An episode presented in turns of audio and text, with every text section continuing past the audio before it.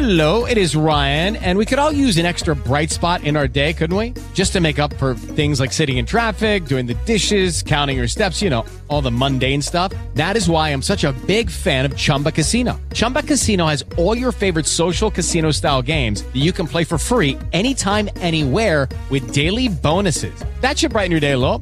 Actually, a lot. So sign up now at chumbacasino.com. That's chumbacasino.com. No purchase necessary. VGW Group. Void were prohibited by law. See terms and conditions. 18 plus. IQ Al Rassooli, and then a special guest. However, IQ sent me an email last week said he wouldn't be with us today because he was out decleansing himself from Islam. so we will uh, we will talk to best-selling author of Spare Time, Mr. Michael Murphy, and uh, our good buddy, Mr. Donald Mazzella, or as Don likes to say, Everybody calls me Don. The only person that ever calls me Donald are my parents. Uh, Donald, of course, is SB Digest on Twitter as well. Um, gentlemen, welcome to the program. Let's let's get into it here. Um, Michael Murphy's with us today. Michael uh, submitted some topics to us, and Don submitted some topics to us because I like to have you guys steer the program here because you guys are passionate about certain things. Um, Michael, let's start with you. Let, let, let's talk about this, uh, the Article 5 Convention of States project. Kind of uh, explain to the audience what that is, and then uh, we'll let you and Don bat it around here. Okay. Well, Article, Article 5 of the Constitution is the article that allows for proposing amendments to the Constitution. And uh, there are two methods to do that. There's only one that's ever been used, uh, and all 27 amendments to the Constitution were were done uh, by that way. Well, actually, of course, the first 10 were done uh, all together initially when it was all adopted at the same time. But um, anyway, uh, the framers put that in there as a way to, if the government kind of got a little bit out of hand, the government is not so likely to restrain itself. And since the states gave birth to the Constitution, the federal government, it only makes sense that the states should have a method to uh, to have some control over over that. And so the Convention of States project is one whereby there is a unified effort to put forth the same um, wording, so to speak, in the request. And that wording is, is somewhat broad in the sense it's just to uh, restrict the, the uh, scope and size and, and, and the reach of the federal government in relation to the states and the people. And the application, uh, you know, will go forth, and, and once it's approved by two-thirds of the states, which is 34, then uh, a convention can be called. The convention is strictly for proposing amendments. And then once amendments have been proposed, then 38 states, or three-fourths, have to ratify before they become um, part of the uh, the Constitution. It's a good idea. Why why the hell are we not doing this? well, it's kind of funny. Um, one might expect that uh, progressives and all like that might not be too too keen on the idea because they might like the way things are going. Yeah. Um, however, um, a lot of the opposition is also coming from what you would traditionally think would be conservative uh, sides too. They they say that it's too dangerous. It's going to open up the Constitution, and a lot of people lie about it. And they just call it a con con, which is a short for Constitutional Convention, and it is not that. Um, it's just kind of it's just been kind of disheartening. Like you said, it's a it's a it's a good idea to get all these minds together from all these states and look at our problems and try to come up with some solutions from outside of Congress. And I think it's a I think it's an outstanding idea. Um, but like I said, we're fighting it. Uh, there was a there's a holdup in Texas this week. Uh, one senator is blocking it from um, from coming to a vote. Um, it's just it's just uh, kind of crazy. And that happened actually in Arizona earlier this year. One person uh, restrained the entire legislature from being able to, to speak on, on on the subject. So we we see that the problem does not exist just in Washington. you know. Now, now, Don, uh, from from a from a journalistic uh, newspaper perspective, and being an old school, uh, re- you know, freedom guy, uh, where do you come down on this? Is this a good idea, bad idea? How can we move this forward? Well, uh, hey, um, uh, haven't really thought about it that that hard, um, as deeply as Mike has. My, own my own thoughts on it. it. It would be a wonderful thing. Progressives would love it if they could get to a constitutional convention and uh, uh, put forth some of their own ideas. I, I'm just worried that in this raucous age we live in, um, that convention might turn into um, a real Donnybrook. Uh, the Constitution has managed to, to survive all these years. Uh, people have moved it one way, the other, etc. Uh, I, I think uh, efforts might be better spent electing people who believe um, uh, in a stricter construction of the Constitution, which I, by the way, I believe in. I, I believe the uh, uh, uh, various people over the last uh, 60 odd years or 70 odd years have uh, taken uh, the, and driven uh, trucks through all of these different areas, parts of the Constitution, and given us uh, uh, a world today that was, by the way, was envisioned by the, our uh, constitu- by the people who did the Constitution. And uh, I always tell people go back to the uh, to that wonderful book back uh, by um, uh, Drinker Bowen, Catherine Drinker Bowen, which is the story of the Constitutional Convention, and realize how much these people uh, and to read the Madison papers, you know, which he took down everything that was said, how these people fought those great men, and they were all men, uh, foretold some of the things we're facing today, and uh, we're really worried about it. It's interesting. It's taken 200 years to um, uh, for us to reach the point where uh, what those men worried about has come to fruition. I agree, Mike, that th- certain things should be done, but I think we should be doing it through the electoral process and not expand the Constitution as much as as these people have, but rather bring it closer to the strict constructionalism that was the hallmark of its first uh, uh, 170 odd years. Uh, I ju- just feel strongly that a, a convention, you don't, you can't control a convention. Uh, in the days before we had these primaries and everything, conventions uh, for presidential candidates were always very interesting events. And I'm afraid if we put one of those out there, we, we might we, uh, be careful of what you want. You may get it and discover you don't like it. That's my take on it. Mike, Well, I think I think the problem I think the problem is is that we have a tendency today, like you just mentioned, we have a tendency today to think of conventions like like we have the Democratic convention and the Republican convention for president, and that's not what these are at all. These delegates get specific marching orders, so to speak. They have uh, a um, specific um, uh, duty to do uh, to do a specific thing. Um, Kansas, for instance, uh, is also drafting legislation that goes along with this that gives them the methodology of which to pick the delegate and, and also to recall the delegate and also to punish the delegate if the delegate does not do what they what they direct them to do. And when it's all said and done, it still takes 38 states. So let's say let's say that let's say the, the convention just went nuts. The convention just goes out there and says, you know what, we're throwing all this out. We're just going to start over and come up with a new convention.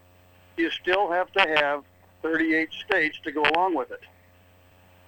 And if we've got 38 states that would throw out our Constitution, we've lost it already. Yeah. Well, I'm worried we have You know? lost the Constitution. yes. Yes, yeah, well, Mike. our Constitution, the Constitution has really become pretty irrelevant. You know, when you look at when you have, um, uh, an, a, you know, a, an executive branch that just does what it wants. It does the legislative branch. The legislative branch refuses to do its job. The judicial job is doing the legislative job. Um, and and we don't. You know, when a when a politician takes the uh, oath, they are supposed to be defending the Constitution. They don't defend the Constitution. They defend case law and precedent. You're, you're absolutely You know, right. I mean. Uh, And so well, well, we I, have a- I, I used to I, I used to believe 100% with you. I thought this. I originally thought this was something that was dangerous, and I also thought that well, we just need to work harder to elect the right people. And I've I've been doing that for 20 years, and and all I've seen is it's just going further and further away. And I've decided, well, maybe the, the, that was put in the Constitution for a real reason. Maybe these brilliant men that put that together, then they gave us this out. Um, and actually, it was not really given as an out uh, initially. If you go back and research how Article 5 came about, it actually was going to be um, the proposals were strictly from the states, and then somebody thought that we should add that the Congress should have some sort of a of a say about it as well, and so that's kind of the, the way it all kind of came about over a period of uh, uh, weeks as they were drafting this thing. So in reality, what the framers wanted was the framers wanted the, wanted the states to control it in the first place. Oh, absolutely. There's no doubt that the the, the framers wanted a balance between the states and the and the federal government, and they they Yep. certainly did not envision a federal government as as we have today. They feared it. If Right. you read the Federalist Papers and if you read Madison and Jefferson, um, uh, you know I have all but a uh, dissertation in American history, um, uh, a PhD in American history, and I've uh, always been uh, very uh, cognizant of the uh, of, of the changes that have gone on. I grew, uh, I grew up, and from your voice, you sound as if you're a little bit younger than me, but not that much. Um, but we grew up in a time when the Constitution was really under attack. We had four four terms of uh, Franklin Roosevelt, who really uh, Right. uh, stretched the Constitution. Then we had uh, President Truman, and then we had President Eisenhower. And uh, President Truman didn't uh, stretch the Constitution, and, and President Eisenhower, with the exception of the Warren Court, didn't do that much. It's only in the activist Right. period from 1960 on that we've had these changes. And if you remember, people feared these changes. They all laughed at Barry Goldwater, but if you go back and read Barry Goldwater's speeches, he was amazingly prescient about what was going to happen to government over the next 30 Oh, yeah. years. And we, you know, to, Absolutely. Yep. and uh, we're sitting here today with a Supreme Court trying to decide whether a minute part of the uh, population, i.e., gays and, and uh, lesbians, should have special protections. That never envisioned in the Constitution and never uh, uh, thought of. In fact, we specifically excluded. The, the, we shall not establish any church. And what they wanted Right. to put on were other things. And if you remember, they said we, we will not uh, uh, establish anything. And we're here we are trying to establish that gays have certain rights that others of us don't have. Um, Right. you, you know, uh, it, it's a, it's a much different world, and the approach you, you're taking may work. I'm worried, a that it takes too much uh, time uh, to get done, and uh, two, um, I also am fairly confident that I think the pendulum will switch back the other way, uh, and we will start to see a little uh, less government and a little bit more uh, uh, private enterprise in this world over the next. Uh, a very interesting article in the Wall Street Journal today, pointing out how difficult it is now for for a private enterprise to do something, and even President Obama's pet project of a wind farm to deliver electricity to uh, Southern California and other parts of the West uh, is mired in all of these uh, governmental agencies and regulations.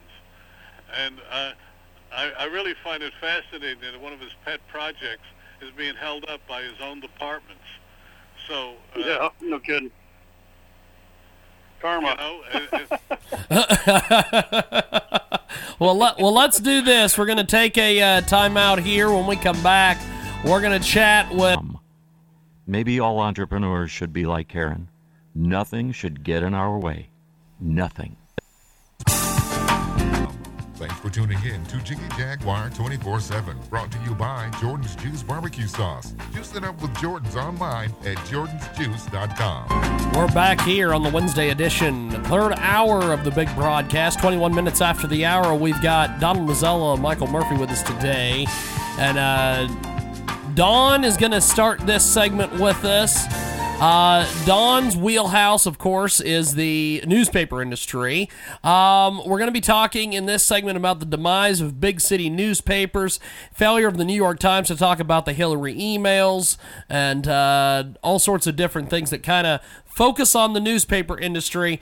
Um, Don, you join us on our Tuesday edition with the great Dan Perkins, and uh, it always seems you never get a word in edgewise, but today I'm glad to see that you and Michael are having a, a conversation. Well, that's that's okay. I think I get my points across. um, uh, basically, it's interesting. Two articles came across my uh, com- uh, uh, email today. One was um, the fact that um, uh, people are lamenting about the the fa- demise of newspapers in the big cities and, in fact, across the country. And there were, um, I think, something like 400 plus newspapers that have gone out in over the last 18 months, local editions, etc. Then, to my surprise, Bob Schieffer, uh, who just retired as the uh, uh, moderator of uh, Face, the, Face the Nation, um, said that he w- was very upset that local reporting was dying and that we were uh, just uh, talking to each other about national events and very little about local events and uh, that really hit home with me. In my much younger days, I covered a, a very corrupt town called Orange, New Jersey, and my very wise editor at the time said, "You know, if you learn to cover this town, I was a callow young reporter." He said, um, uh, "Then you'd be able to cover even Washington." And when I got to Washington, I discovered he was absolutely right. Um, uh, the things the things that happen at, at that small uh, two by three mile town uh, oh, it was a bigger scale but there was the same thing and it was the same people. Uh, so uh, that demise is is really beginning to hurt us in terms of the quality of our journalism.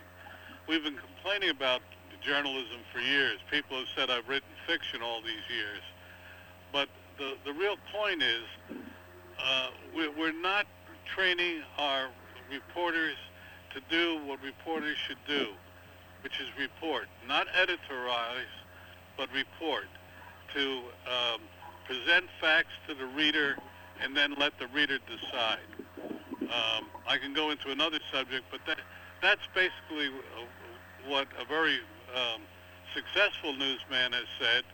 And by the way, all of that generation came out of newspapers and the wire services.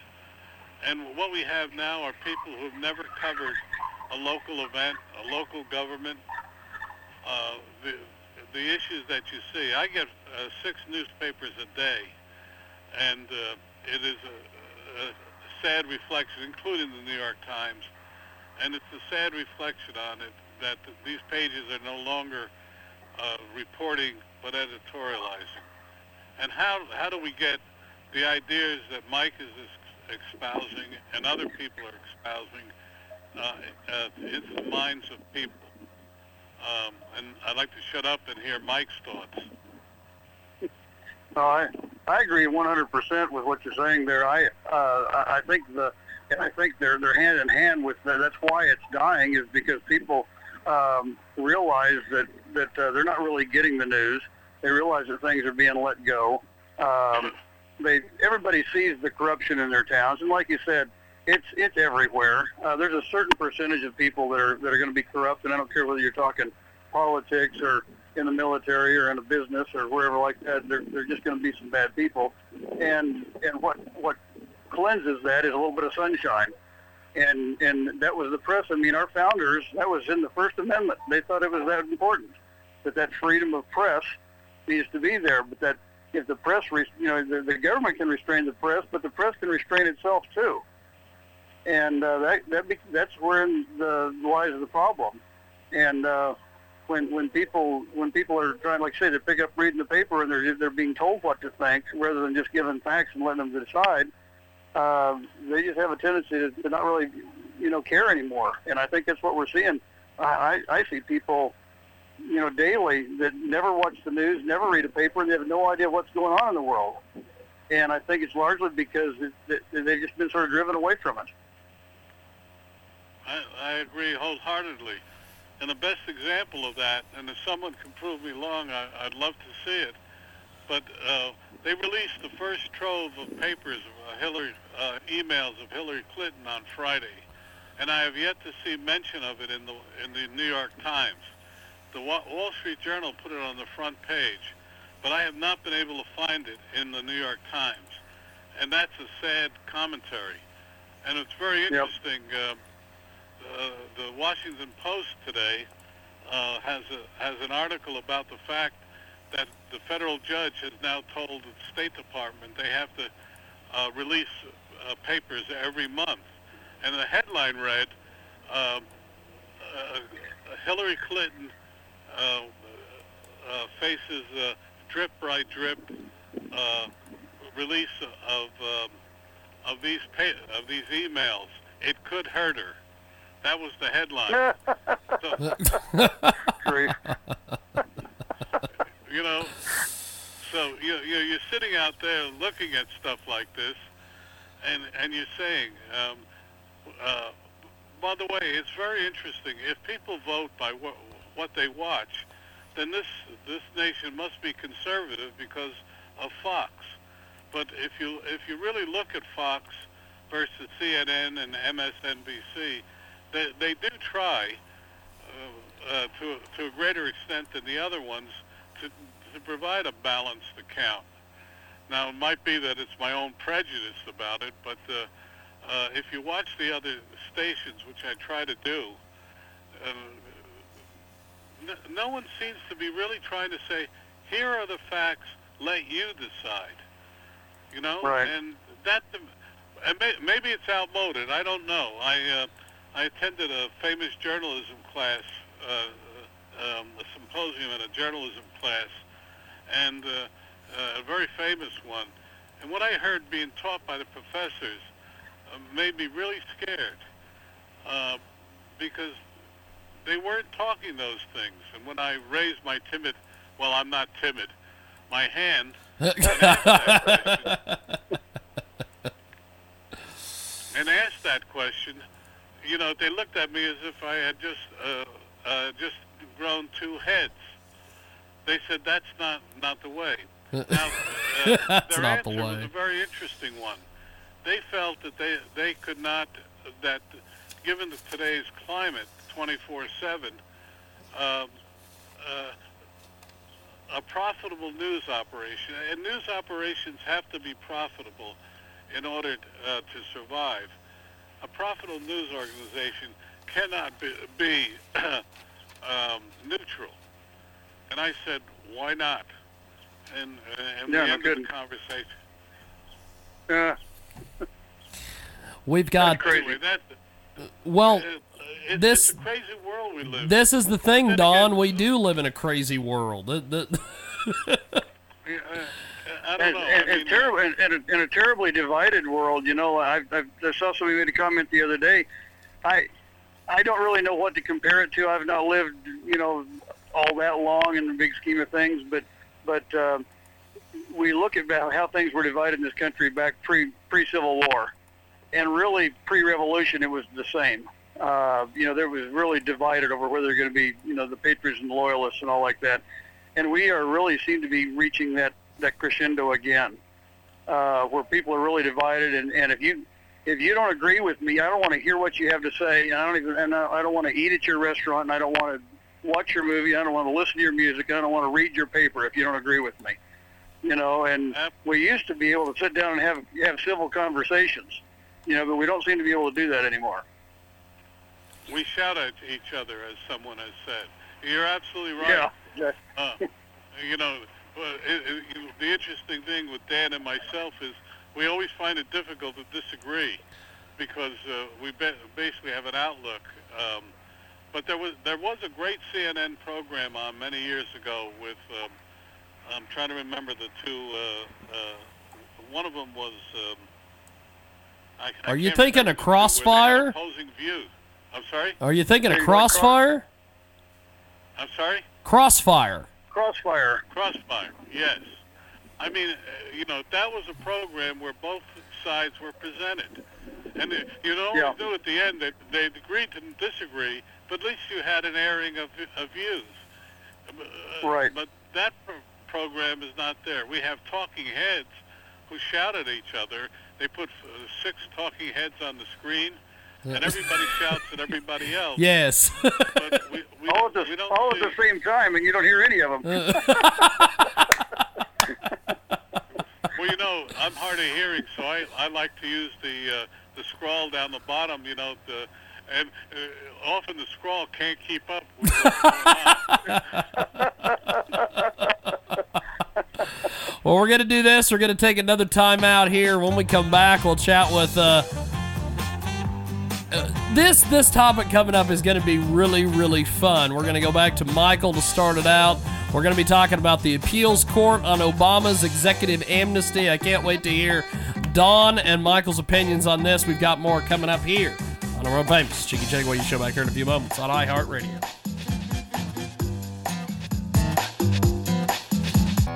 the world famous Jiggy Jaguar radio program, broadcasting live from Hutchinson, Kansas. Call Jiggy right now, 267 22 Jiggy. he's realizing Jiggy Jaguar is better than me. So, I'm totally serious about that too. Presenting Jiggy Jaguar. Yes, Tyler Hollywood from TalkRadioX.com will never, ever, ever live that down. Because we turned it into a liner, kids. It's 37 minutes after the hour. We've got best-selling author Michael Murphy on the line, and also our good friend Donald Mazzella from the newspaper industry, SB Digest. They are going to be with us here in just a few moments. Listen to us live each and every afternoon, 2 Central, 3 Eastern, 12 Pacific, and 1 p.m. Mountain Standard, and 24-7 at JiggyJaguar.com on the TuneIn apps and Radio Loyalty. And our podcast is available for $5 a month, commercial-free at JiggyJaguar.info. The big program is brought to you by our good friends at Kickstarter.com. Keeping Magic Alive and Inspiring Dreams. This is by Richard Wemble, and uh, he's going to be sharing the wonder of magic with Mid South children through the creation of a unique, highly ed- inspirational, educational, and entertaining magic show. You can get more information about the project over at Kickstarter.com. Search Keeping Magic Alive and Inspiring Dreams. He's got a lot of folks over there helping him out, and this is an amazing, amazing Kickstarter project coming to us from Memphis, Tennessee. Check it out today at K-I-C-K. S-T-A-R-T-E-R dot com. Search Keeping Magic Alive and Inspiring Dreams and tell them you heard about it here on Transmedia Worldwide. Now, gentlemen, let's get back into the uh, the topic at hand today. Michael, I want you to start this segment talking about the appeals court on Obama's executive amnesty. This is something that uh, Don has uh, has talked about on our Tuesday program a couple different times. Give me your thoughts on on this uh, situation with Obama's executive amnesty. Well, I guess in reality, the the appeals court. I mean, the the ruling has not been done on the merits of the case. It was just done um, in relation to uh, kind of how things were done, but not not not what was done. Um, it's uh, it's interesting that, uh, as I understand it, the uh, the federal judge put a made a ruling and uh, you know said that uh, you know you can't be doing that, and we're gonna we're gonna stop anything from happening. And then what, like about 150,000 people were processed anyway. Um, that was learned later on. Of course, the judge isn't very happy, and that seems to be kind of the normal deal with this administration and, and maybe Washington in general. Um, but now the now the appeals court has upheld that judge, and so it's gonna it's gonna go on to you know for the merits of the case to be heard. Uh, but it's it's uh, it's really a crazy deal, and the ramifications are pretty dramatic for the country. I think. Um, you know, with what's going on and the number of people that are being brought in and how they're being brought in and, and what what freedoms are being given um, and all like that. It just um, is, it's frustrating a lot of people, and especially with our you know economy the way it's been, everything like that. It's not it's not going to be a good thing. Well, Well, you Don. know, can I jump in here? Yes, Uh, jump in there, my friend. No, you- you're, you're absolutely right. But what I thought was really interesting, if you read the uh, uh, the judge's opinion, both the original judge and the panel, they felt uh, very strongly that uh, on the merits of the case, the states had a um, uh, uh, had good grounds for worrying because the the federal government was in fact imposing both costs and regulations on them that um, federal government had no power, um, granted either Right. legislatively or presidential, to do. And th- that I thought was the, and that if you read the uh, appellate court's uh, this, uh, uh, verdict or uh, order, it said uh, there was a very good chance that um, this would, um, that the, the order would be uh, uh, uh, dismissed. And, and I think Right. it's part and parcel. Uh, as Dan pointed out yesterday, and uh, uh, other people have uh, followed on it, is you've got three or four major court decisions. And by the way, let's go back to the Constitutional Convention. They set up a three-part uh, ju- uh, government: the executive, the judicial, and the congressional.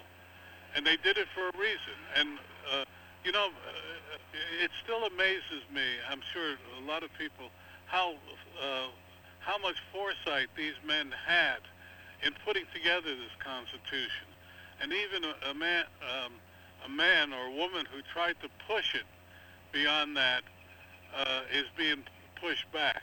It takes time, but uh, it looks in the four decisions, Obamacare, uh, on uh, uh, gay rights, on this, and on several other things, that the court is, the courts are doing their job, which is saying you, you can do it if it's granted legislatively, but you can't do it by executive order.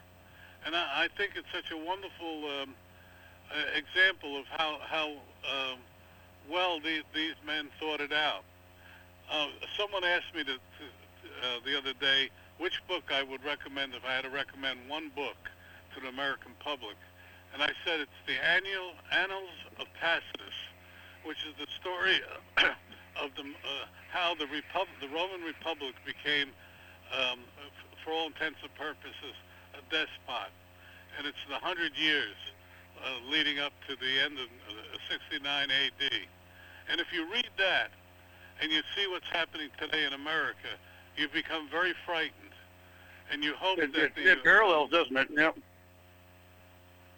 It's you know, and it's an amazing document. It's ama- uh, uh, the parts missing, obviously, but the point is, w- we've had this march towards an imperial presidency, and I remember as um, a p- copy boy at NBC uh, in 1962 how they were arguing uh, that point, and how uh, how many of the things that the president can do today were thought simply unheard of in 1962. Uh, so you know we're we're looking at so many uh, so many uh, things that have come true.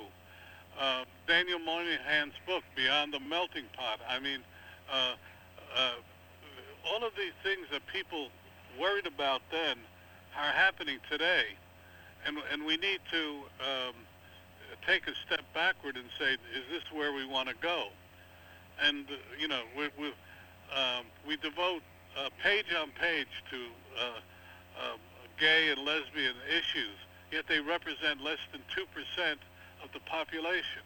We never talk about. Uh, we talk about the blacks um, uh, who make up 12%, and we talk about the Latinos who make up 25%, but we don't talk about the rest of this country and all that goes on. And uh, that uh, it's a far cry from that, but the, it seems that the judiciary. Uh, and by the way, uh, I saw a report that only four judges have been approved so far in this term of the, uh, of the Senate uh, and the House, which I think is a good sign because we don't. I don't think we want these judges. absolutely. no. Uh, I, I Well, don't well, you said something. Yeah, yeah, you said something earlier too about about the uh, uh, the way things were as far as uh, when we were talking earlier about the convention of states and the the pushback that you felt maybe was coming. Remember back in the when in the first progressive era, back under Wilson, and all like that, there was a tremendous pushback then because people saw what those what those policies were doing to the country, and there was a huge pushback then. And I and I'm just hoping that we get another one now.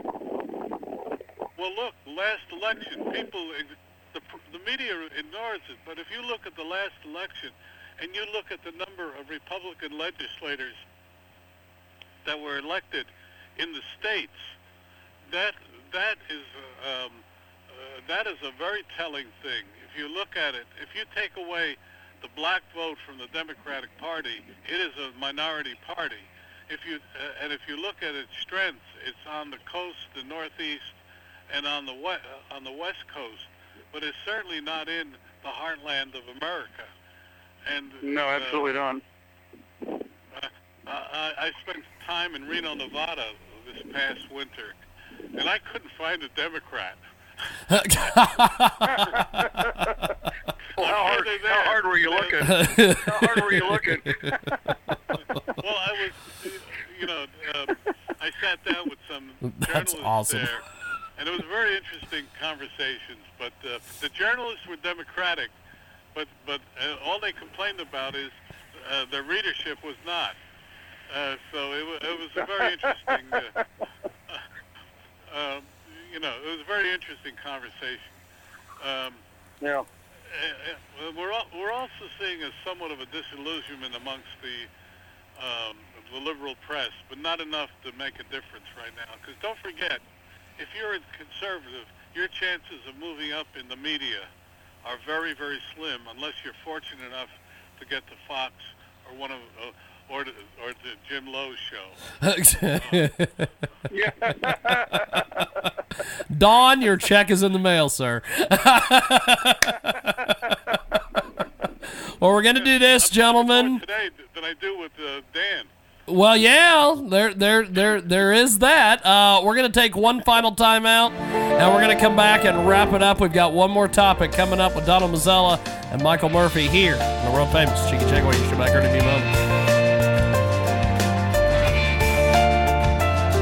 Jaguar.com. Well, you knew we were gonna have to talk about this. 53 minutes after the hour, best-selling author Michael Murphy with us today, and Donald Mazzella joining us from SB Digest. And uh, you knew we'd have to talk about the TPP. Um, Michael, I want you to start with your thoughts. I'm assuming that uh, you have some strong opinions of this, my friend. Jump in there. Well, my my opinions are is I don't know what to think about it because I don't know what's in it. they want they want to they want to rush it anytime they want to rush something through and not tell you what's in it. I say no, I'm against it. How's that? okay. I, I I really don't. I mean, when you, when you look at at, uh, at at a little bit of what's going on, there's so little out. I mean, when they say it's in a it's in a locked room, the uh, the senators if they're going to go in there and, and look at it. They can go in and look at it. They can't take pictures of it. They can't make copies of it. They can take some notes, but they can't share those notes with anybody. Uh, what's what's wrong with that picture? You know, is it? lot. it, it a lot. this You're right, like Don. we're yeah. it's not like we are are uh, having uh, like we're a, a corporation that's developing a brand new, let's say, a fighter jet, and we don't want anybody to get you know the secrets out of what we're working on. I mean, that's not what's going on here. We've got you know we've got our government officials who have proven to be untrustworthy uh, now running around in the dark with flashlights and uh, telling us uh, uh, it's okay, just trust me. And uh, I'm sorry, I can't do that.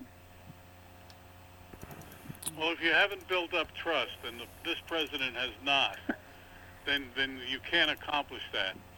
Uh, uh, I, I go back to uh, the uh, pre-World War II. You know, being old as I am, I think of that when when uh, people could share uh, secrets and uh, talk.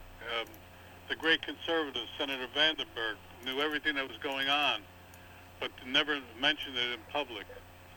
So, Right. and it was a Republican versus a Democratic administration, and you and you had um, uh, Republicans in the uh, uh, in the cabinet, and you had uh, Dwight Eisenhower, who made it a point to uh, uh, uh, to bring in the uh, uh, the various uh, uh, uh, leaders of Congress to make sure they knew what was going on and everything. That uh, you know, when the U2 incident occurred, you noticed the congressman didn't blame Ike. They couldn't because they all knew what was going on. They had been Exactly. properly vetted throughout, throughout the thing. And whatever you had to say, uh, uh, and I think Ronald Reagan will go down as a great president, he spent the time to reach across the aisle. You know, it's interesting. You have two, inter- you, um, you, have, you have two interpretations. One is uh, McCormick and he were friends, or two, that McCormick hated him. Reg- Whichever one, they worked together. And, and, Yeah. and that, to me, was the important thing. This president um, chose not to, and, and he has no friends in Washington. And, and he doesn't even have friends in the Democratic Party who, who are looking at themselves and saying, what are we going to do in 2016? And what are we going to do with this treaty? And what are we going to do with all of the things that he, he's trying to accomplish? Um, yeah, they can they can uh, uh, stop things, but they can't get anything passed. And what they're expecting Right. is that the Ameri- American people will blame the, the the Republicans. And if the Republicans are smart, they will lay out what they want, how they want it, Oh yeah. and and if we're talking about this treaty, you know, the, uh, I've said before, I don't think he's ever going to bring it to the American public. He's going to bring it to Oh, the no. UN. Yep. Yep, that's what that's what'll happen, and and uh, and you know you talk about him, but he's not the only one that's not bringing uh, uh, goodwill and, and, and openness to the to the people. The Republican leadership's not either. They they pay lip service to the people, and they say, well, we understand you guys are mad and you want this and you want that, and then they go behind the and they go back in the back rooms and work deals around what around what we want, and around around the Constitution, and and those things are, dri- are are driving a lot of people crazy, and uh, and, and they're gonna it's gonna come back and bite them. Well, I agree with you, except uh, it's something that I, I said to Dan, and uh, he agrees. But also, they're learning to govern, and don't forget, they have to govern. They don't have a veto-proof majority; they have close to it. and over time, you know, I've heard this uh, uh, from from a lot of people oh, in the last six months. Uh, and don't forget, they've only been in power for five months and you've got to learn to govern. I think it's a very important point that, that people are not giving them the time to get their feet uh, on it. And I, I do believe uh, over the next two, year, two years, I think that uh, this perception will die away. And I think you'll see the legislation that you require. Uh, the, the other side of it, don't forget the former uh, Senate majority really bypassed all of the rules of the Senate, which were set up. And by the way, if you read Tacitus, there's also uh, he also discusses what happens in the Roman Senate, uh, which I find They do the same thing. Yep. Right. So if if you give them the time, and I believe we have to give them the time, and don't forget, right now we have a fractured leadership in the Republican Party because we don't know who the standard bearer is going to be. Um, and to quote uh, uh, Will Rogers, I don't belong to any uh, political party. Uh, I'm a Democrat, uh, uh, organized political party. I'm a Democrat. You know- you're right. Yeah. But but right right now we're talking about um, uh, deciding what are the priorities, and I think who will emerge. I happen to have a very personal like for is Representative Ryan. Uh, I think uh, he, uh, I know behind the scenes he's working very diligently to advance the Republican agenda, and it's got to be done carefully. The roadblock, the uh, building blocks have to be put in place, and the roadblocks over overcome before before we can see the real progress that I, I know they want to make. I mean, you hear them talk, you hear them talk privately. you hear uh, my contacts in Washington. But you have to do things correctly, not like this president did it. Now he sits here um, into uh, in the last 18 months of his presidency with the with the possibility. I, I don't believe, by the way, that Obama, Obamacare will be overturned. I think that they'll find some sort of compromise. But, uh, uh, but, facing judicial review, facing a hostile Congress, and, and trying to salvage his legacy by dealing with an enemy who doesn't respect him and allies who, who also don't respect him. So you, if you don't do it right, you're gonna you're gonna end up wrong in the end. That that's just my opinion. Yeah, and you say and, and you say you think there's going to be some kind of a compromise like in Obamacare, and say there and therein lies part of the problem with allowing Washington to fix itself. Uh, you know, Washington creates the problems, and then and then Washington is going to try to fix itself. You know, there was um, uh, Thomas Jefferson wrote a letter to uh, Justice uh, William Johnson in um, uh, back I think about 1823, and he was bemoaning um, a couple of uh, Supreme Court cases, Marbury v. Madison, and uh, oh, the other one was Cohen I v. know Virginia or something like that. Yeah. Yeah, and um, you know, and and uh, so I mean, this has been going on for a long time, and and actually in that letter, Jefferson was uh, was uh, saying, you know, the states have a responsibility here to step up and do something about it, and he was surprised that Well- they hadn't. Right, and the states have stepped up. Uh, certainly with this one of, about the immigration and certain of the other ones, and I think over time you're going to start to see some um, uh, uh, combined efforts between the Congress and the states to push back on some of these things. Because clearly, if you're Yeah, there's going to have business, to there's going to have to be, you know. Well, gentlemen, I mean, if, uh, Don, f- fin- finish your point, and then we've got to wrap up here, my friend. Uh, They're going to have to be because right now we're strangling business, and business uh, is still uh, what drives this country, not the government. And that's Absolutely. my last point. I think. Well, Don, uh, before we let you go, how do we find you online, my friend? How, how can people get in touch with you? Hashtag 2SB Digest, smallbusinessdigestmag.com. Uh, those are the two best places. And Michael, uh, you you've got spare time over there on Amazon, and uh, you join us each and every Friday. Before we let you go, if people want to connect with you, you got do you have a website or anything we can direct people to, Michael? Now I got michaelmurphybooks.com, and uh, they can find me on Facebook too.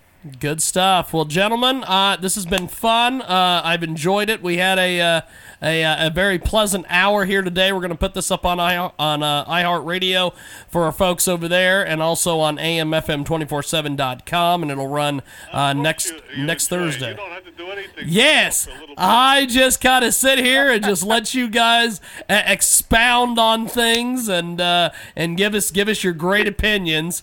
Um, Michael, we will talk to you on. Probably went, he probably went made he probably went made a sandwich while we were talking. I thought about it. now, uh, Michael, we'll talk to you Friday, and Don will talk to you next Tuesday. Thanks, guys. Sounds good, thanks. Appreciate it, gentlemen. Michael Murphy and Donald Mazzella. That is that. It's been a fun, fun 30, 40, 50 minutes here. We got more coming up. Bonus hour of the world famous Jiggy Jaguar show coming up here in a few moments.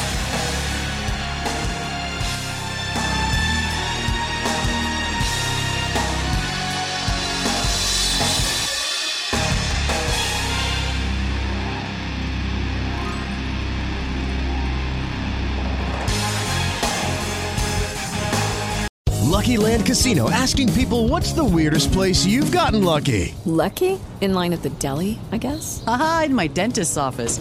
More than once, actually. Do I have to say? Yes, you do. In the car before my kids' PTA meeting. Really? Yes. Excuse me, what's the weirdest place you've gotten lucky? I never win and tell. Well, there you have it. You can get lucky anywhere playing at LuckyLandSlots.com. Play for free right now. Are you feeling lucky? No purchase necessary. Void where prohibited by law. 18 plus. Terms and conditions apply. See website for details.